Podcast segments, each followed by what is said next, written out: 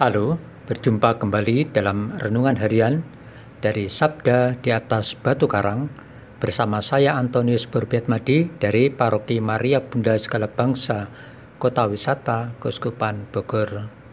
Saudara-saudari yang terkasih, hari ini Selasa tanggal 7 Desember adalah hari biasa pekan kedua Advent. Hari ini gereja memperingati Santo Ambrosius seorang uskup dan bujangga gereja. Tema renungan kita hari ini, Tuhan mengasihi kita orang yang tersesat. Yang terinspirasi dari bacaan kitab suci hari ini, bacaan pertama dari kitab Nabi Yesaya pasal 20 ayat 1 sampai 11 dan Injil suci dari Injil Matius pasal 18 ayat 12 sampai 14. Mari kita dengarkan sabda Tuhan.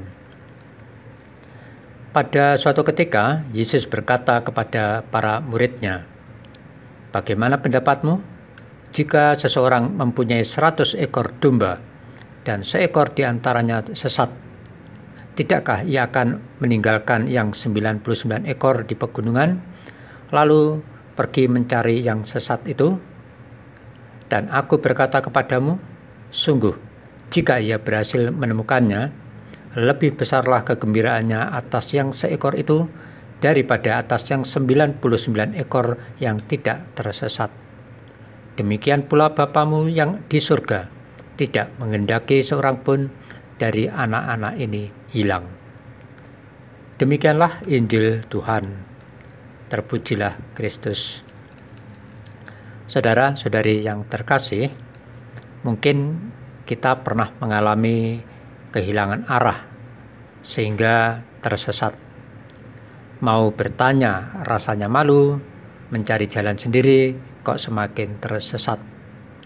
Demikian halnya dalam hidup beriman kita pun juga sering mengalami ketersesatan arah jalan hidup kita. Supaya kita tidak terbiasa tersesat, kita memang harus terbiasa pula untuk mendengarkan nasihat atau petunjuk dari orang lain dengan baik-baik. Saudara-saudari yang terkasih, dalam bacaan Injil pada hari ini, Yesus mengajarkan tentang iman yang tersesat dengan perumpamaan domba yang hilang. Pengajaran Yesus hari ini tidak menunjukkan kepada kita bahwa kita ini pada dasarnya adalah orang yang suka menyesatkan diri, menjauhkan diri dari Tuhan karena hidup dalam ketersesatan, maka kita bisa kehilangan arah tujuan hidup kita yang sebenarnya. Melalui pengajarannya itu, Yesus tidak menggambarkan bahwa sekalipun kita ini hidup dalam ketersesatan, namun Dia tetap mencari kita sampai ketemu. Karena kehadiran Yesus adalah untuk menyelamatkan kita atau mereka yang hidupnya dalam ketersesatan dunia.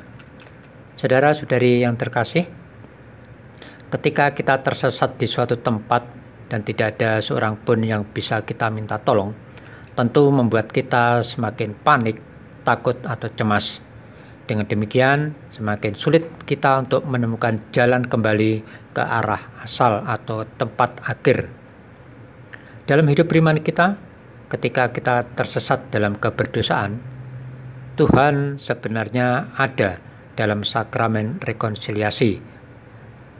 Lewat sakramen itulah Tuhan mencari dan menemukan kita untuk mengembalikan kita ke jalan hidup yang benar, menyelamatkan jiwa dan iman kita supaya tidak tersesat lagi.